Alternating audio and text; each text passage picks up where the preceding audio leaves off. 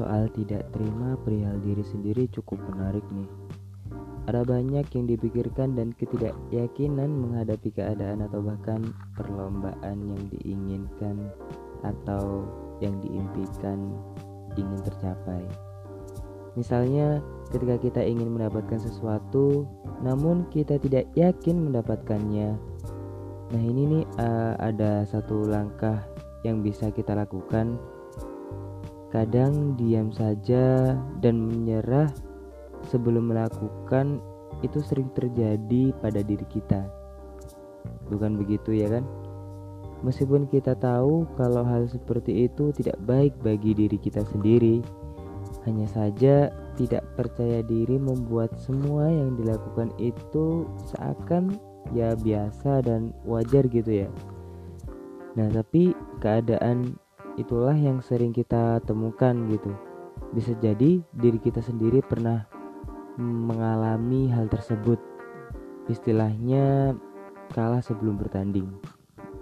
Lalu apa sih langkah awal supaya bisa percaya diri lagi dan menerima apa pun yang ada di dalam diri kita masing-masing?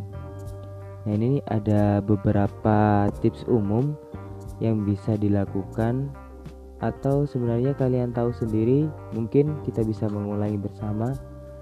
Tips yang pertama yang bisa kita lakukan adalah perlu adanya memahami diri. Nah kenapa sih perlu adanya memahami diri sendiri? Nah karena jika kita mau menerima diri pastinya perlu memahami diri terlebih dahulu ya kan? Analoginya sederhana ketika kalian menerima barang dan tap tapi tidak pernah paham cara melakukannya. Alhasil ya kalian tidak akan pernah bisa menggunakan atau melakukan. Nah, jadi seperti itu. Kedua, setelah memahami lalu akan mengerti. Nah, ini proses tahap yang sedikit lebih dalam, tidak hanya sekedar memahami tapi juga mengerti. Oh, jadi ini ini ini ini. Jadi gitu ya apa yang kita lakukan oh yang seperti ini. Yang biasa terjadi pada diri kita oh jadi seperti ini. Itu. Jadi tidak hanya sekedar memahami.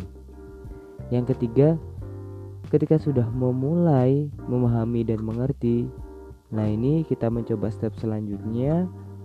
Yang biasa kalian tidak percaya diri nih atau yang biasa kita lakukan mau melangkah tapi nggak jadi nih. Nah kita lakukan perlahan-lahan. Oh iya Aku tahu batas kemampuanku di sini. Aku coba perlahan. Hasilnya seperti apa nanti kita uh, belakangan aja gak apa-apa. Nah jadi seperti itu. Kalau kalian tidak pernah mencoba perlahan-lahan, pastinya kalian akan akan tetap pada step memahami dan mengerti. Jadi perlu adanya praktik di dalamnya ini. Nah jadi perlahan aja nggak apa-apa. Makanya kenapa dari proses yang nomor empat ini adalah pembiasaan. Menerima yang orang lain punya dan uh, yang kita miliki itu semua berbeda. Pastinya mempunyai kelebihan dan kekurangan masing-masing gitu ya kan? Makanya kenapa dari step yang ketiga perlahan-lahan ini membentuk kebiasaan kita yang nomor empat.